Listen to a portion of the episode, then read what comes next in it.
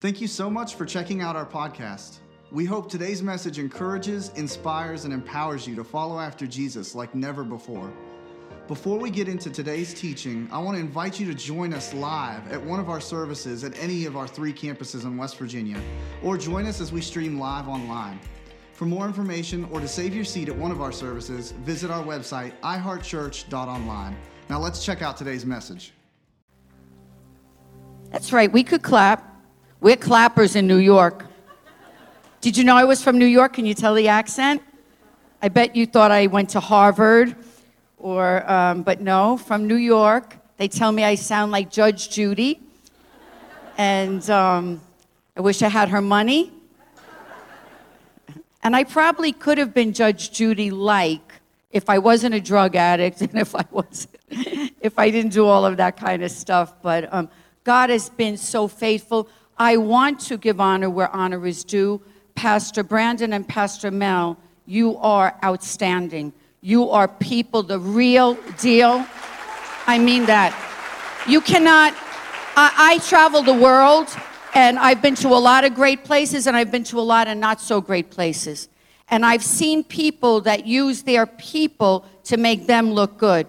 But I am telling you, they use their gifts and talent so that they could minister to you, so that you could go out and be all God called you to be. They are absolutely amazing. This church, I prophesy, is absolutely not big enough for what God has in store for you. They will come from the highways and the byways, because there's a river that flows from you, from the temple of who you are, into the streets, and everyone will be attracted because it's fresh water. It's water that's not stagnant, and God is going to do things that are going to blow your mind. So get ready, and you're all going on the journey with them.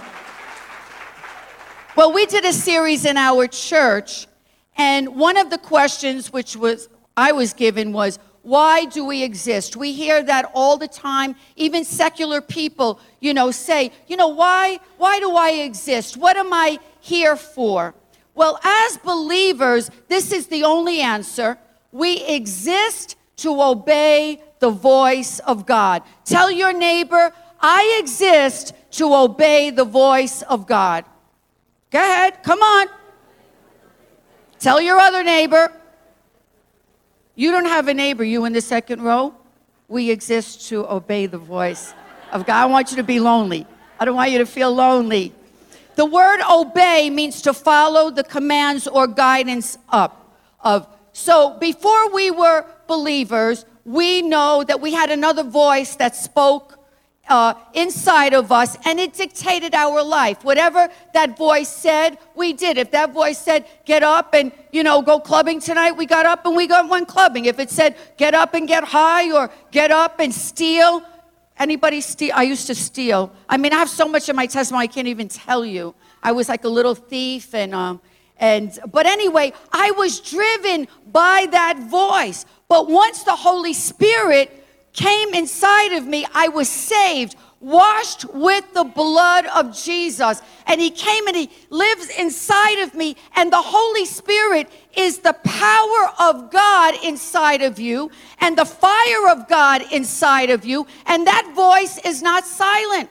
That voice is always directing us. So God doesn't rent from us on a Sunday. He owns us, lock, stock, and barrel. And that's it. So we exist to obey the voice of God. So some of you might be new in the Lord, and you might be saying, well, how do I hear the voice of God? Well, there's 2 ways we hear the voice of God, and the first one is through the written word, the Logos. And basically, the word of God is God's voice or his thoughts on paper. It sets our boundaries, but it sets us free at the same time. It's the only book where the author is always present with us. And guys, it's good news, but here's the bad news. You don't always have to agree with it. You just have to obey it, because we exist to obey the voice of God. I have a testimony a number of years ago, I walked around the corner to mail a letter. Now, I'm not a walker, I'm a rider. So even I will get in the car to go around the corner just to mail a letter. But this day I was with my granddaughter. At the time, she was probably 8 or 10. So this is going back at least 8 years.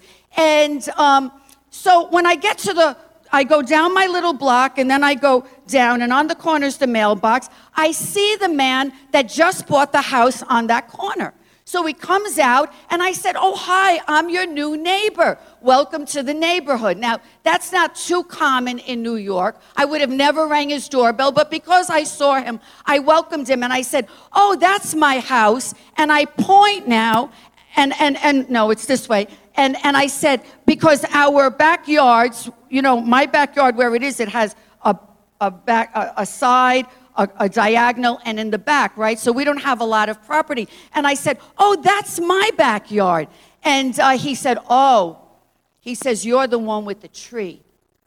I said, "Yes, I'm the one with the tree. Do you like my tree?" I had like this 8-story pine tree. It was so gorgeous. And when you went in my little backyard, it was like a canopy. You walked underneath it and it was shade and it was just the most beautiful thing. And plus, when you looked out of your second floor, you couldn't see anybody. It was like total privacy. So I'm enjoying my tree, but I have no idea that my pine needles are upsetting this man's backyard. So he says, "Oh, you're the one with the tree." And I realized he wasn't as happy as I was about the tree. So I said, "Oh, is my tree bothering you?" And he said, "Well, to tell you the truth," he said, "me and the neighbor that's in back of him, which is side of me, that I've known forever, I am in my house 40-something years, they had a conversation about my tree." And he said this, he says, "Well, if you ever want to take the tree down, me and your neighbor, we said that we would chip in." And I said, well, that's my tree and it's my responsibility. So we walk away and my granddaughter says to me, "Nana, who does that man think he is? He just moved in the neighborhood. That's your tree. You've been there forever." And I said, "Well, actually, Marissa, the Bible tells us in the book of Romans that as long as it's possible with you, you are to live at peace with all men." And I knew that I had to cut the tree down. So I go home and I tell my husband. My husband says, "You're right, we have to cut the tree down because, you see, we exist to obey the voice of God. We exist to obey his word." And so the next day, this was a Friday night, the next day, Saturday, I call a tree company, and the guy, and I'm, of course, hoping he really can't come, because I really don't want, but I want the effort. I want God to know I am making the effort. You know how we do, right? So the tree company says, "Oh, I happen to be in the neighborhood. I'll be right over." And then he gives me this ridiculous low price to cut the tree down, and I am like, So he's cutting the tree down. I am in my bathroom window, which faces the second floor, and I am watching them cut this tree down. And I am just devastated. I am just crying. My backyard, it is pitiful. It's pitiful. And now I see all the neighbors I never saw before. So I the next day was Sunday, was church, and I'm like, you know, having the only whining pity party. You know, "I did this for you, God. I did this for you, God." So the next day I go to Dallas, and I'm with Penny, and I'm taking pictures of every tree, and the pastor's wife says, "You know, what are you doing?" And I explained the whole story, you know, the martyr I am. I took the tree down, and, you know, so, you know, I have to get some mileage out of this. I have to get some comfort. And so then Thursday comes, it's the end of the conference, and I get a voicemail from my daughter-in-law, and she says, "Mom, you have to call me. It's an emergency." I call her up. She says, "You're not going to believe this. There was a tornado in New York." We never get tornadoes. She says, "All the trees in the neighborhood have been ripped out at the root, And the gardener came and said, had you not taken down the tree, it would have came in and crushed your house. Here I'm thinking I'm doing something for God, and God is doing something for me. Is that not amazing? Anyway, it gets better. It gets better. The next year, I take another walk around the corner to mail the letter, and the guy's out there. And I said, hi, remember me? I'm the one with the tree. And he said, yes, it was so nice of you to take it down. And then I explained a little bit, start to witness to him why I cut the tree down. All of a sudden, his wife comes out, and she's listening, and she goes, now I know who you are. She says, I've been, because now she could see our backyard. She says, I've been looking at you and your husband, and I keep saying, I know these people. Who are they? She says, I've been visiting your church. Is that amazing? Imagine if I would have said,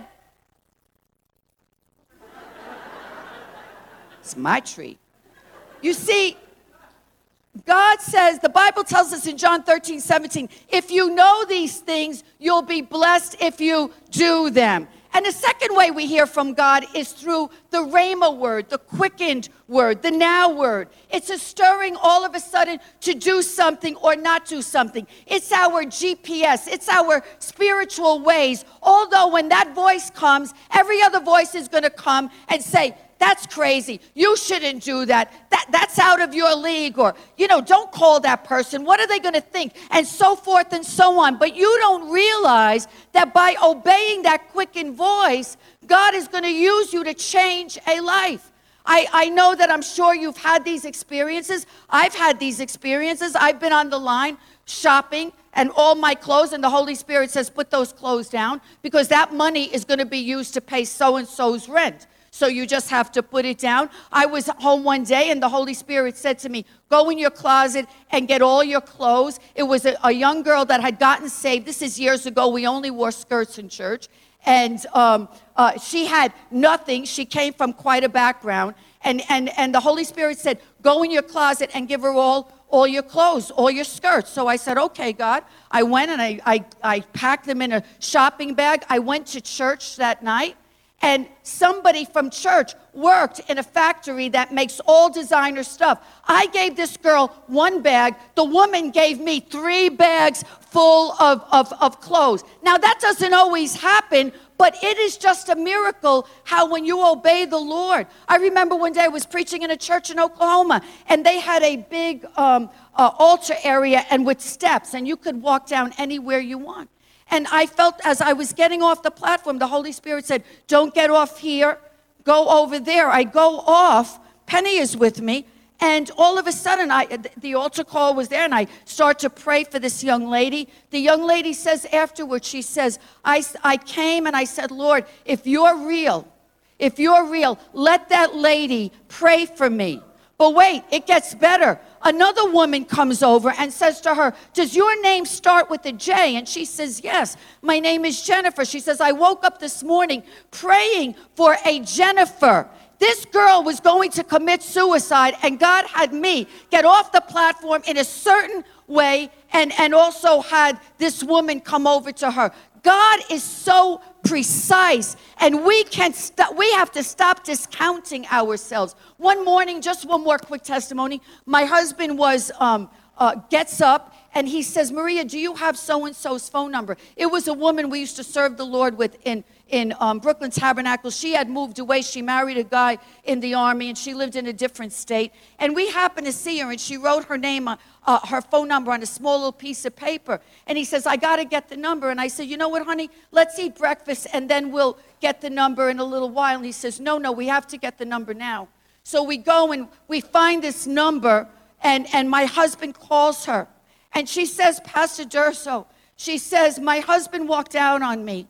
She says, and I was just putting poison in my drink to give it to my children and to me. I was going to kill myself. You see, tomorrow is Satan's today. If we keep saying, I'm going to do it tomorrow, Satan gets in there, and then before you know it, you don't end up doing something. You are saving people's life. And God wants the quickening power of the Holy Spirit coupled with the obedience of his word, because they never distract one another. They never disagree with one another. But God wants to use you. Now, when you're reading the Bible, I don't know what you do, but I'm going to tell you what I do. I want you to put yourself in every situation. And I want you to feel what these people have felt. I know last night, Pastor Mel, she preached a great word about Paul, and you felt like like you were on the ship with him, and you felt what he felt. So you make it very, very human. And when the quickening power of God comes, it's never convenient. It's never convenient, but God will lead you to things that you never wanted to do nor thought you were capable of doing. Let's think how inconvenient it was for Mary to bring Jesus into the world. The Bible tells us in Luke 1, she was a virgin. She was engaged to be married to a man named Joseph. Joseph came from the line of David. He was good stock. He was a good catch. And she's planning her wedding. Suddenly, an angel swoops into her room and tells her she is blessed and highly favored. I want to say this, that's just code word for God's going to turn your life upside down and inside out. That's code word for there's going to be a change of plans. And he tells her, the angel tells her, she's going to conceive and give birth to a son. And it's not going to be with Joey. And you're going to name him Jesus, whether you like the name or not. Because you're just a conduit. You're just a vehicle to get God's will in motion. And the Bible tells us in Luke 1:29, Mary is confused and disturbed. And she's trying to think. She's trying to wrap her mind around, what could this angel mean? Now, you bet your sweet Bippy that she was confused and disturbed. Now, I want you to put yourself in her position. Because none of them knew the outcome, just like none of us know the outcome. We just have to do it, right? 5 minutes before the angel swooped in the room, she's in love. She's engaged to be married. She has a Pinterest board in her room. What in the world was going through her mind? Excuse me, angel, what's your name? No. I'm having a destination wedding. I rented the room at the Jerusalem Hilton. Does that mean I'm not going to get my deposit back? No. I cannot carry this child. No. You see, I have family. They're riding in from Judea and Samaria and the uttermost parts of the world. No, I cannot get pregnant. I just said yes to the dress. I just had my last fitting, and it's a mermaid, and mermaid dresses definitely will not hide the pouch. No, besides, I've been eating matzah, plain matzah, no butter, for a year to fit into that dress. There is just no way. And I've loved Joey since I've been 10. Mary and Joey sitting in a tree, K-I-S-S-I-N-G. But the Bible says in Luke 1:38, behold, the handmaid or the servant of the Lord says, let it be done unto me according to thy word. Notice the thread. Jesus entrances the world in a womb that says, let it be done unto me according to thy word. And on the cross, he exits the world saying, not my will, thy will be done, because that's the staple in every Christian's life. Let it be done unto me according to thy word, according to thy will. Our will has nothing to do with it. If there was ever a scripture that sums up what we're talking about, it's in John 2, and it says, do whatever he tells you to do. And whatever is the operative word. Now, this is the background of this story. Mary and Jesus, they're invited to a wedding. It's probably a family wedding. And Jesus hadn't started his public ministry yet. And weddings in those days lasted about 7 years. They were like, whoop, whoop. They were like partying. And in the middle of the festivities, the family runs out of wine. So Mary gets involved. Don't you hate when people get involved? I mean, you have to think about it. Here these servants are thinking they're running out of wine. They could go home early. Not my party, not my problem.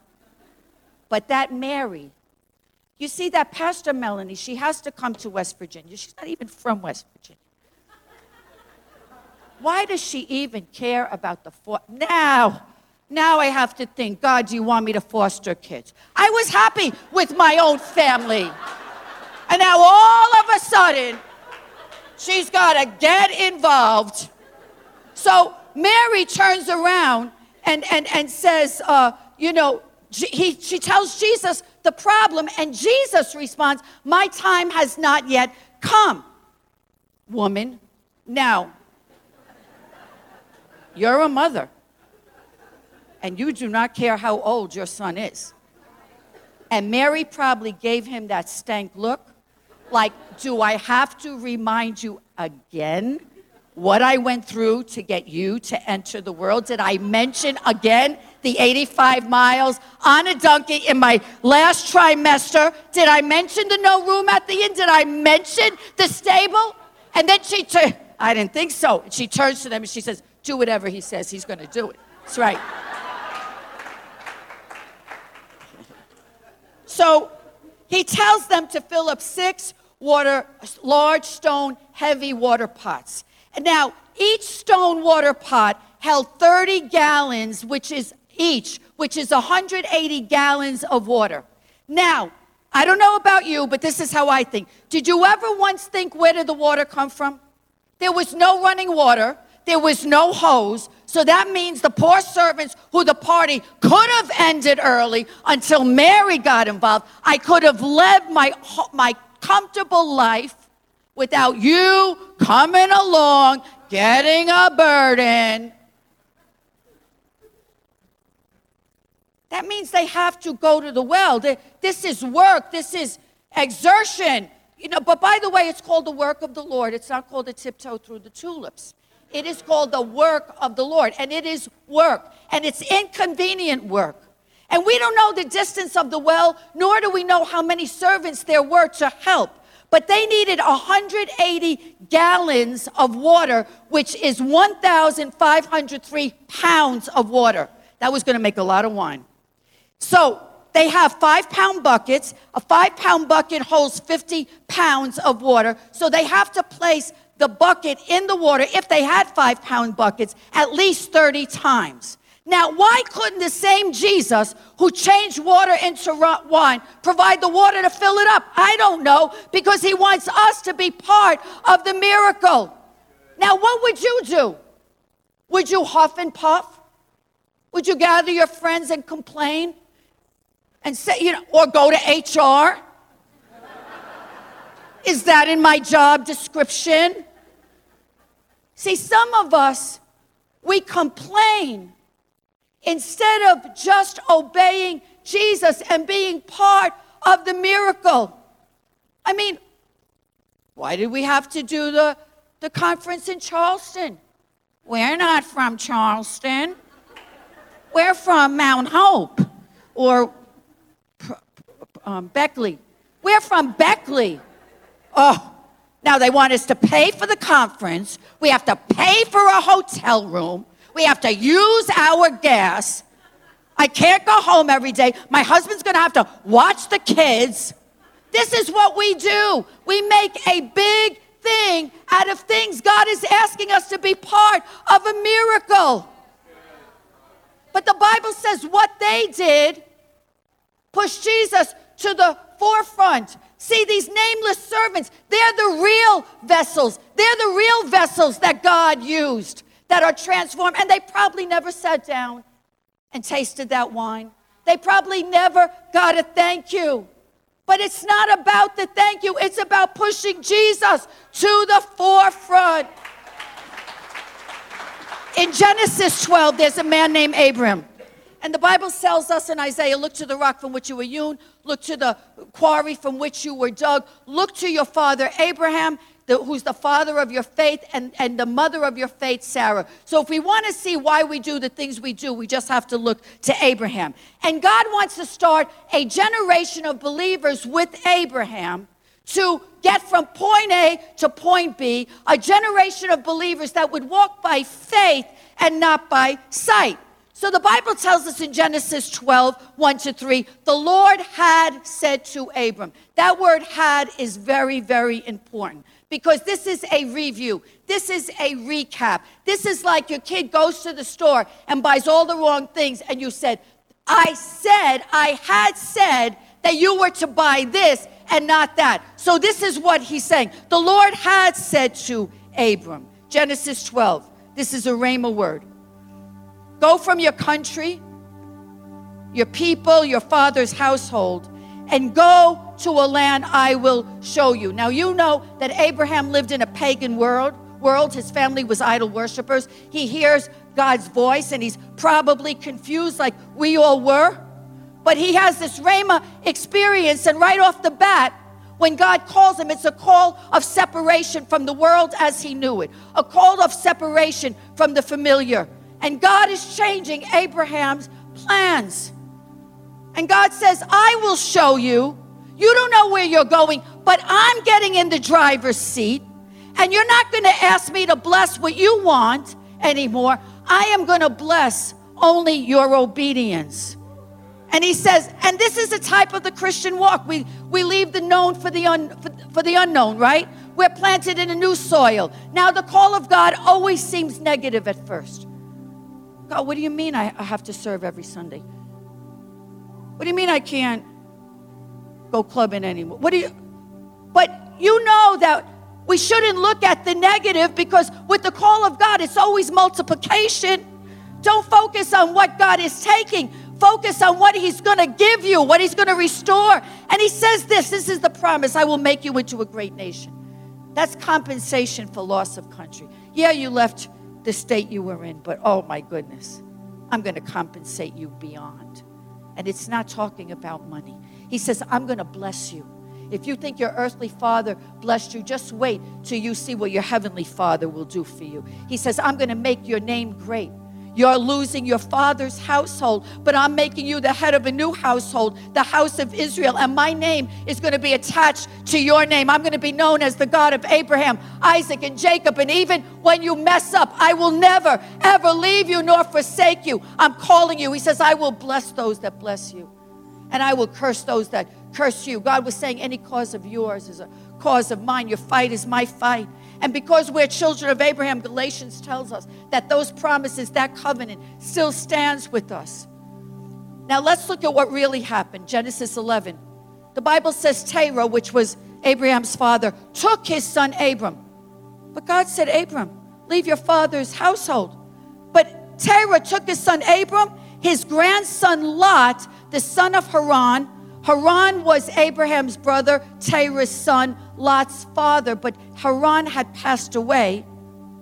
And his daughter-in-law Sarai and the wife of Abram, and together, one big happy family, they set out from Ur of the Chaldees to go to Canaan. They have good intentions. But when they get to Haran, same name as the father, the brother, the son, they settled there. And Terah lived 215 more years. Terah lived. Now God told Abram, leave your father's household. He gave him a precise plan. But because it wasn't palatable, because it didn't make sense according to the culture, I'm sure Abram said, I met a God, and he's not an idol. He's a speaking God, and he told me that he has great plans, and he wants me to leave this place and go to a land I know not. And Terah must have said, God's not a home wrecker. Family first. You know, that's the new Christianity. But my Bible says, if you love mother, father, sister, brother more than me, you're not worthy of me. And together, they set out good intentions. But then they settle. And the word settle means to accept a less desirable alternative. Now, just let me say this. There are three reasons why possibly we settle in Haran. There's a Haran in many of our lives. Number one, Haran was the name of the relative that had passed away. And it represents our past. It represents loss. It represents grief. And for some of us, we just can't get past our past. We can't get past our loss. We can't get past our grief. And we have these unhealthy attachments. Maybe it's guilt. Maybe it's a sense of failure. Maybe it's a great sense of disappointment, but or shame. And those things keep us stuck in Haran. When God says, I'll remove your shame. I'll give you beauty for ashes. God wants us to go forward. See, looking backward will keep you from going forward. Number two, Haran was the halfway mark. They'll put up a map. It was in between Ur of the Chaldees and Canaan. And in between our Ur and our promised land, there's always a Haran. And they get there, it's the halfway mark. They were obeying God. They get tired. They get a little weary. They decide to rest. And all of a sudden, they get sleepy. And now it's 15 years. They can't seem to get up. You see, races are won or lost at the halfway mark. Some of you, you've been serving the Lord a long time. Maybe you didn't start in this church. And you just figured, you know what? I'm going to take a little break from ministry. Or I'm going to retire. Listen, there's no retirement in God. We're going to go to heaven serving the Lord. You may be out of a position, but you're never out of your destiny serving the Lord. Never, ever. And then it's just not so easy to get up. And the third thing is Haran was the last stop before the desert.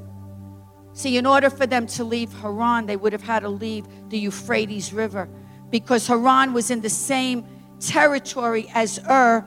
They left their old land, but they don't quite make it to the new land because there's a desert that they're going to have to go through, and they don't want to go through that desert. The Euphrates is their security. It's their safety. It's their comfort zone.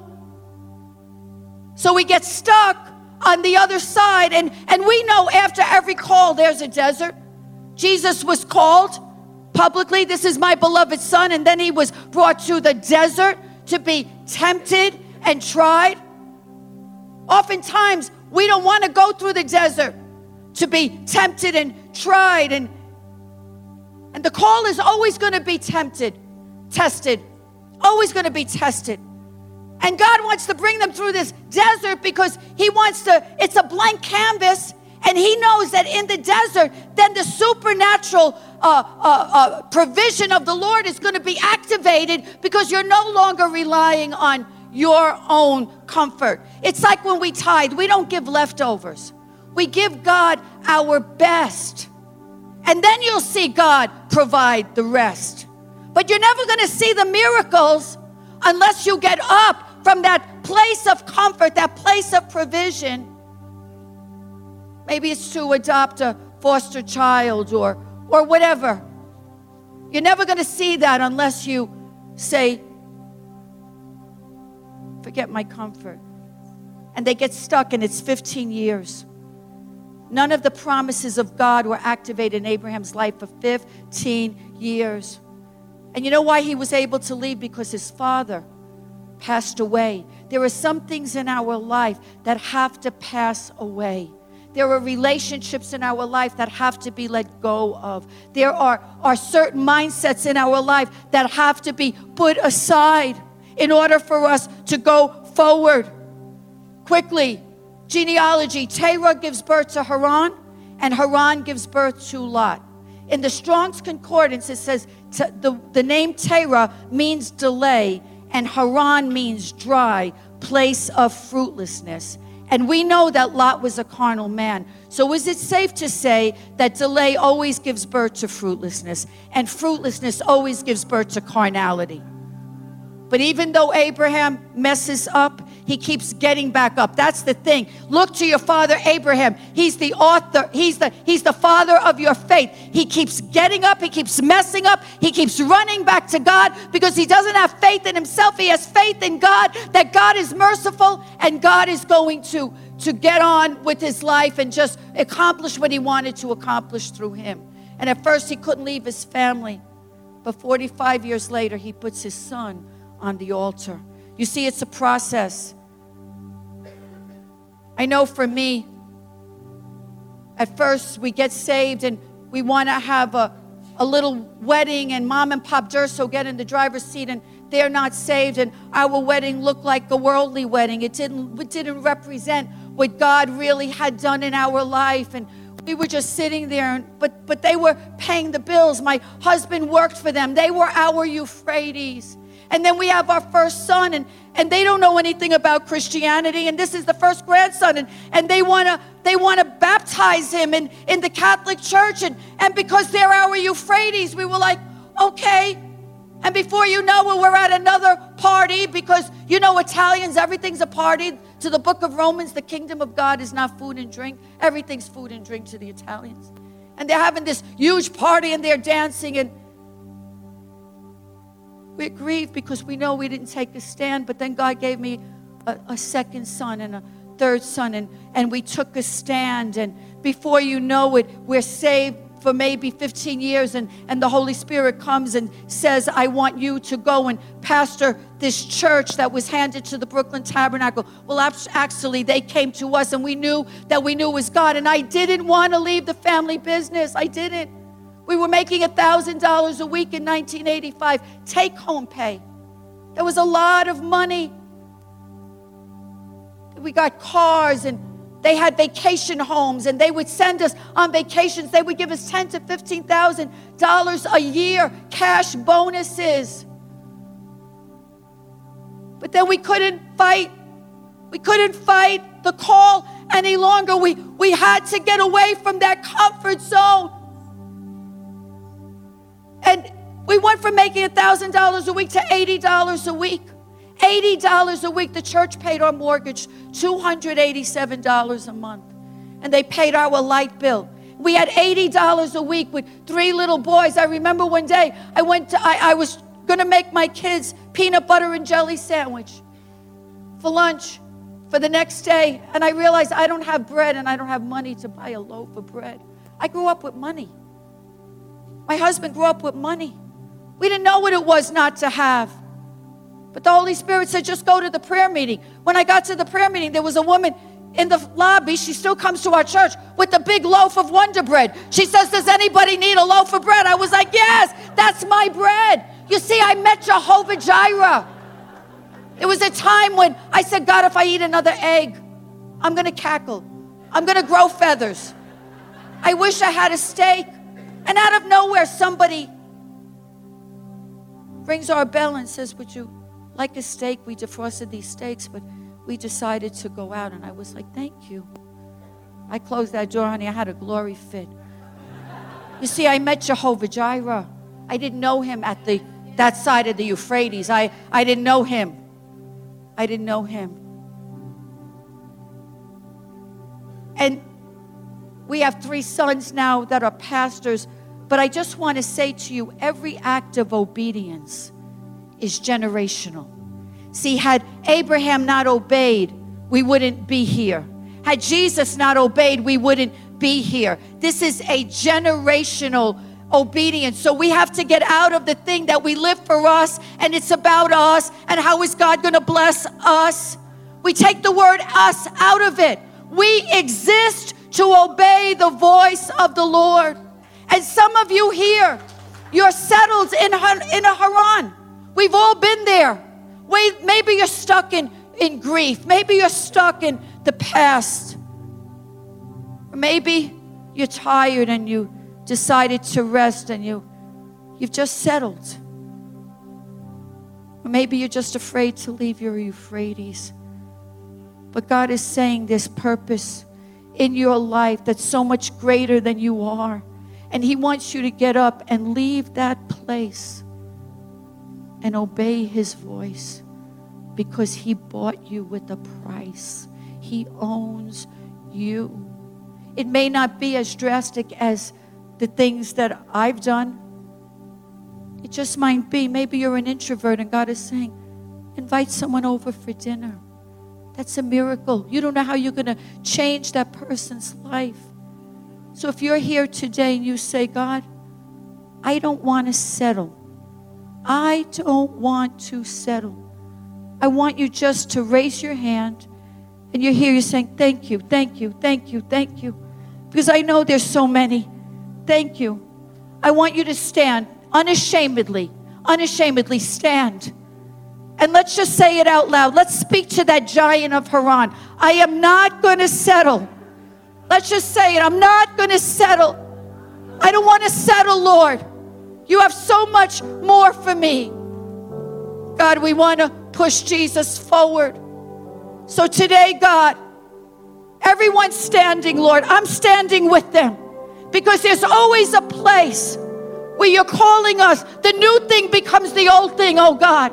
And we want to go to the next new thing. We want to push you forward so that your name will be glorified in all the earth. Let us be people that releases generations, God, because there's generations tied up in every act of obedience in our life. Do something mighty, we pray, in the name of Jesus. Amen and amen. Thanks again for listening. To hear more messages like this one, be sure to subscribe and check out our podcast channel for past messages. If you like what you're hearing, please rate and share.